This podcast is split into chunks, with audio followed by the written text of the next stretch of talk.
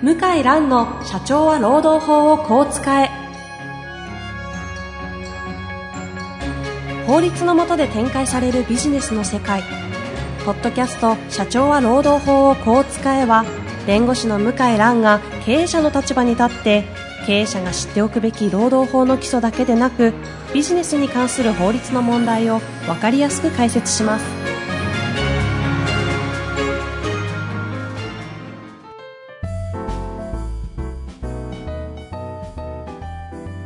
こんにちは、遠藤和樹です。向井蘭の社長は労働法をこう使え。向井先生、本日もよろしくお願いいたします。はい、よろしくお願いします。さあ、今日は久々の、えー向井先生の持ち込み企画でやってまいりたいと思いますので、はいよろしくお願いいたします。はい。そういうことで、はい中身は、私が言うんですか？あそうですね。いやもちろんですよ。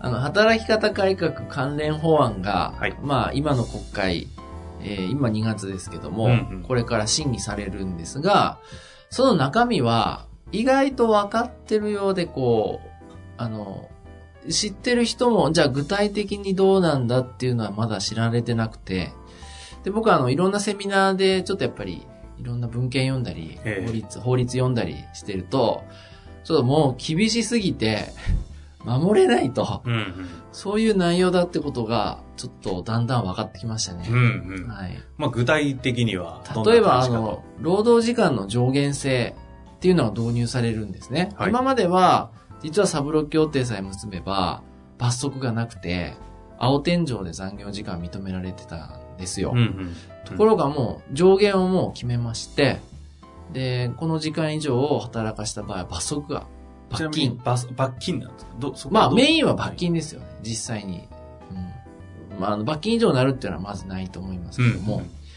で、あの、これはまあ、新聞報道でもされてましたけども、6ヶ月は時間外労働45時間。で、残りの1年のうち6ヶ月は、マックス100時間。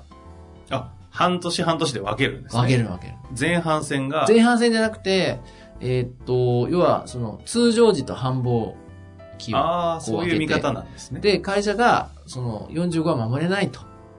この、繁忙期の上、上、あの、サブロック協定の条文使いますっていうと、100まで伸ばせるんですが、うんうん。ただ、まあ、100も業界によっては超えちゃう場合もあるし、平均80っていう規制もあって、うんうん。えー過去2ヶ月から6ヶ月において、いずれも80時間以下じゃないといけないんですよ。80、時間80時間以下。以下。うんうん。で、1年間でマックスで720時間なんです。あ、いろいろ換算の仕方がい、ろいろあんの。こう、ふそ複合して出来上がってるんですね。う。で、これを、じゃあ、要するにどういうことかってちょっと僕なりに計算したら、はい。その1年のうち6ヶ月間は45で、うんうん。1年の6ヶ月うち間は、平均75時間以内じゃないとダメなんですよ。ああ。ろ45時間っていうと、とえっ、と、月に20日働くとしたら2時間ぐらいか。2時間。2時間ギリギリでセギーフって感じリギリですね。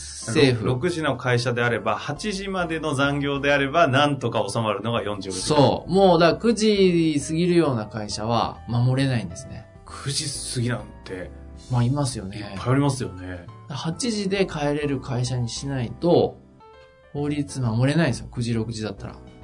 これあの、例えば部署に10人いて、平均鳴らして、10人鳴らしたらうまくいくじゃダメなんですよね。一人一人が、今の、は半、6ヶ月は45時間、残りのよ6ヶ月はその75時間以内。そう。で、75も、10時に帰るとダメですね。もう、うん10時過ぎちゃうとダメで、75っていうと、えー20日間だとしたら、3時、4時間でアウトか。4時間超えたらもうダメですね。ですから9時半には帰らないとあダメなんです。まあ、業種業界によってはそんなうちはね、働かせないっていうのもあるんですけど、業界によってはやっぱり8時前に帰るとか9時半前に帰るっていうのは難しい。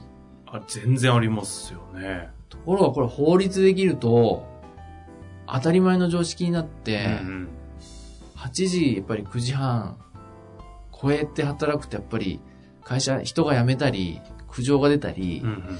する。もちろん残業代も当然要求されますよね。そうですよね。うん。もうそういう時代になってきていて、飲食店とか、もう閉店閉鎖と土日やらないとうか、ん。夜も10時で終わるとか、はいはい。そういう話になりますね、確かに。ものすごい増えますね。営業時間まで影響きますよね。で、来年の4月から施行だから、もうあと1年ちょっとしかないんですよ。これ、でも6ヶ月45時間で飲食店とか、回らないんじゃないかな。2019年の4月です。えーっと、そうですね。2019年の4月ですね。うんっていうことになると、もうビジネスモデル自体変えないといけないですよね。そうですよね。ええあの、食材も値上がりしてますかうん。いやら、、もう、ね。うん野菜高い高い。はい。だメニューも変えて、値上げも1割2割しないと、で、1割2割が受け入れられないと、企業が存続できないと。うん。だ値上げできるかどうかが試されてますよね。と、付加価値つけれてるのかと。そう。働き方改革って、まあよくセミナーありますけど、はい。僕は値上げできるかだと思います、うんうん。で値上げできない会社は退場して出てってくださいと。こういうね、ものすごい厳しいことを言ってるんですよね。値上げかつ経費削減しして、削減ももう相当してますからね、多くの会社は。そうですよね。スーパーじゃなくて、こう、2割、3割カットみたいな次元でやらないといけないみたいな感じですか、今回は。そう。で、人件費はむしろ上げないといけない人が来ないから。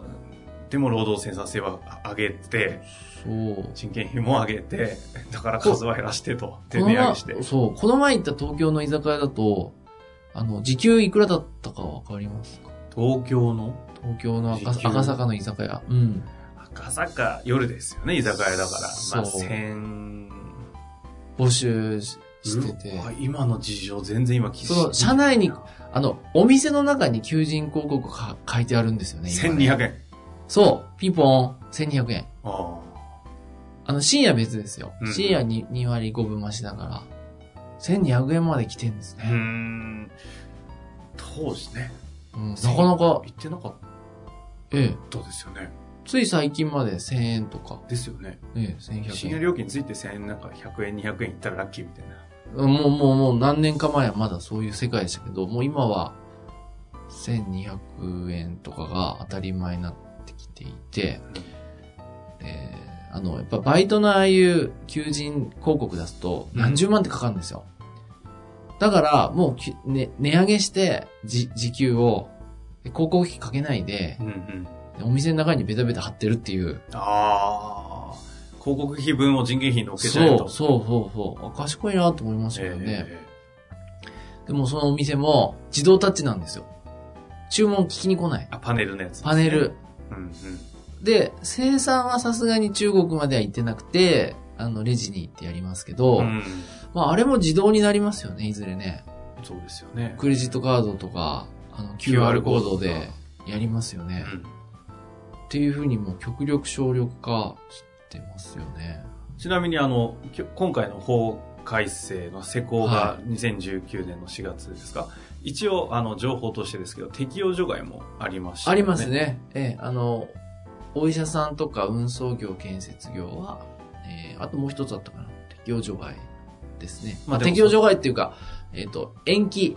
あ、適用除外って言い方ではないん実。施を遅らせる。ああとは、あの、時間数をちょっと720では足りないんで、年間の時間数はもっと増やしてましたね。あ。うん。だけど今までの常識から言ったら、とてもやっていけないような内容ですよ。へ確か、うん。あの、1年間の時間外労働は、運送業でも1000いってないんじゃないか。あの、今の本案では。え。うんそうすると、まず、今のルート削減しないと守れないんですよね。はいはいはい。ほら、荷主さんに値上げ交渉できないと、もうやっていけない。うんうん。人も集まんないし。っていう、もうね、切羽ギリギリ詰まってますね。ですよね。施行されてから対策打ったんじゃ間に合わないいや、ですよね。ほんとね、だから大企業は生き残れるけど、中小温暖企業は、本当にこの働き方改革って弱肉強食の社会になっちゃうんですよ。うんうんそれって分かってんですかね、経営者の人。うん。いやでも、このお話を聞いた段階でちょっとリアル感を増してきた感じはしますよね。うん。あの、弱肉強食？だ僕はあの、共産党とか、あの、立憲民進党、はいはい民主党ですか？立憲民主党？弱者救済とか言ってるけど、中小連載事業主も弱者ですから、その人のことは全く興味ないのかなって なるほど。思いますよ。あ、やっていけないです、絶対。断言しますが。このままだとってことええ、ですね。やっていけないんで、あの、他の、例えばもう、あの運賃だったら、最低運賃決めるとかう、ん。やらないと、まあ、大手は値上げできますけど、できないから、とかね、あの、誰も考えないですよね。不思議ですよね。まあそんな中で、あの、向井先生の面白いところは、実際に世の中がそうなるんだから、自分たちもやってみなきゃわからないキャンペーンということで、試してるというふうに聞いたんです試しけどもてんですよ。実は。言えない、あれちょっと今言えないから。今回延 延期の話で言うと、あの適用の延期は、はい弁護士は対象はどっちなんですか？弁護士はね、もともと、いや、対象じゃ、対象ではありますよ。あの、労働、ね労働者であれば原則当たりますから、対象になりますよ。ただ、裁量労働制の適用対象だから、うんうん裁量労働制にできるんだけど、裁量労働制って僕あんま好きじゃないんですよ。ほ問題からやっぱ逃げてる。う。あ、なんか、うんあ今までにない話ですがあ逃げてるとと言いますと。逃げ、逃げて、逃げてるとは限らないんですよ。あの、逃げやすくなる。ええ、裁量労働労働制やりながら、ちゃんと労働時間とか拘束時間管理してるお客さんもいますから、うんうんだけど、逃げやすい制度なんですよ。丸投げ。はいはい。うん。で、いつの間にか夜中もずっといるような会社になっちゃって、まあちょっと生き残れない可能性が高いんですうよ。ーん、その、そこに向き合うということから逃げやすくなってるんですね。そう、若者が来ないから、そういう会社に今。はあはあはで、若者がじゃあ正しいかって相当は限らないんだけど、やっぱり若者集まらないともうやっていけないですから。あ。うん。だから、あの、今体質変えようと僕も必死に努力していて、人も増やしますし、やり方も変えようと思ってるんですね。まあこれは経営者向井先生の観点でやっている、その、事務所としてやってるという話と、実際にそういうのをね、お客さんたちに提案していってる立場としてどういう感じなのか、体感をしようということでね、されてるって聞いて。いや、聞いてる、例えば私セミナーやっても、どっかにあると思いますよ。じゃあ、お前偉そうに言ってるけど、やれてんのかと。ご、ごもっともで、今やっぱり批判されてるのは、じゃあ政府はやってるんですかと、霞が関はそもそも。うん。高校と夜中通っても明かりがついてるじゃないかと。はいはいはい。6ヶ月45ぐらい守れと。ところがごまかしてるんですよね。あなるほどね。そうん。こね。だからやっぱり自分でやらないと、クールビズがなんで流行ったか知ってます？遠藤さん、クールビズは流行った頃はもう社会人でした？ちょうどその時期に社会人、あれなんで流行ったか知ってますか？少なく、まあ、今のぼ文脈からして、その官僚の方々が始めたからとかそうい話なんだですか。僕らの業界で行くと、はい。裁判官がやり始めたのよ。へえ。裁判官が上着を脱ぎ始めたんです。あの、基本的にですね、あの、裁判官って報復、法廷で報復ってイメージあるじゃないですか。えところが民事裁判の場合は、あの、弁論準備って言って、スーツでやるんですよ。普通の服でえ。うんうんうん。うん。で、あの、こういう会議室に入って、今後のやり取り打ち合わせも兼ねて、裁判やっちゃうんですね。うんうんうんまあ、これはもう十何年前からできた仕組みなんですけど、はい。そうするとやっぱり裁判官が上着脱ったり、半袖シャツになると、僕らももうネクタイも取って、半袖シャツとか、うん上着脱げちゃうんですよね。うんうん。一気に広まりましたね。それまでは裁判所行くときは絶対お前上着着ろとかね、ネクタイ締めろとか、真夏でも。はあはやっぱり裁判官が辞めると、もうみんな辞めますよねあ。。へえ。一気に広まりましたね。そんな背景が。だから役所がややらないと、あの、ダメなんですよ。あ働き方改革も副業解あ。禁、霞が関のお役人からやらないとやらないですよね。そうきましたか。当たり前の話ですよ。だから僕もセミナーやる以上は、人に言う以上は、やらないとダメだと思って、だ断行します。改革を断行します。はい。なんか、あの、断行です。改革断行。えあの、政治の方みたいになってますけど。え、もう、抵抗勢力があっても、あ構わない。もう、やります。ここは県、県ただし、はい岸田弁護士と岡弁護士と僕は適用除外です。ちょっとそれ、聞いてるかもしれませんよ。これは適用除外です。ええ。なんで生々しい社内事情喋ってるんですか、24時間365日、ええ、仕事しても構わないと。なるほどね。農基法から外れた人間だということで。いや、でもそんな、あの、やっぱりね、弁護士業界甘いね。人には厳しくて自分に甘いっていうか、この45時間というのはチャレンジ。75はね、頑張ればできなくないんですけど。そうですね。こう45っていうのはきついですね。まあ、6時、8時までって考えると結構きつさを感じますよね。もうだ会議のやり方とか、メールの書き方とか、あとお客さんの値決めとか、場合によってはもうお客さんを断らないといけないうん。案件も出ますよね。いやこれ考ええないといけない。その人事じゃなくて自分も。はいはい。なんとかね、今かんやってるんですよ。まあでもそうなった時に、まあ、こう、好ましくないですけど、リストラみたいなこともかなりこう出てきそうな感じは。いやいや、リストラは絶対、まあ、やらないですけど、でもリストラやんないと、生存、あの、向井先生の会社じゃないですよ。あの世の中的にリストラしないと生き残れないみたいなことが結構、いやー、どうなんだろう。今のところそういう話はなくて。人が足りない話ばっかですよね。これとこう絞っちゃったら人件費もう払えないよ、みたいな。だそう、んそういう人には。は払わないみたいな。こああー、要は、選別ですう、ね。そうそうです、そうです。いや生産性の高い人じゃないと困るって話になりそうじゃないですか。それはもう日本人はやらないんですね。そういうことはね。優しいんですよ。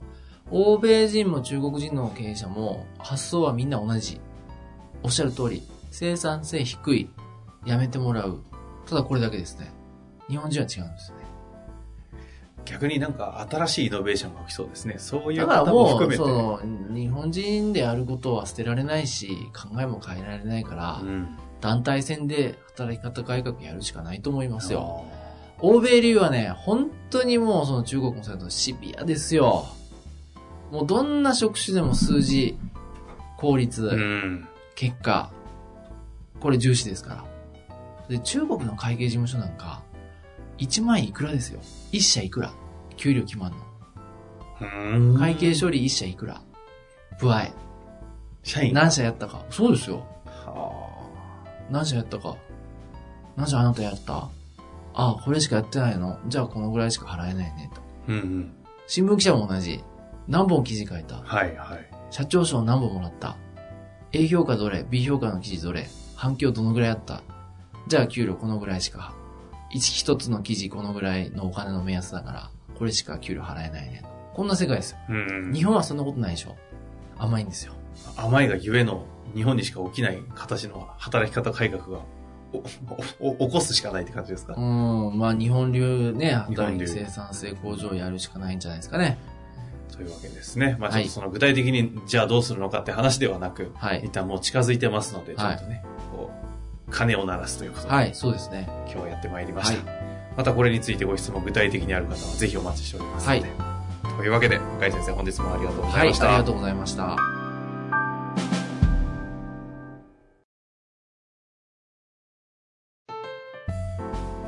本日の番組はいかがでしたか？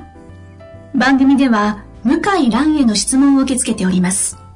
ウェブ検索で向井ロームネットと入力し、検索結果に出てくるオフィシャルウェブサイトにアクセス。その中のポッドキャストのバナーから質問フォームにご入力ください。たくさんのご応募お待ちしております。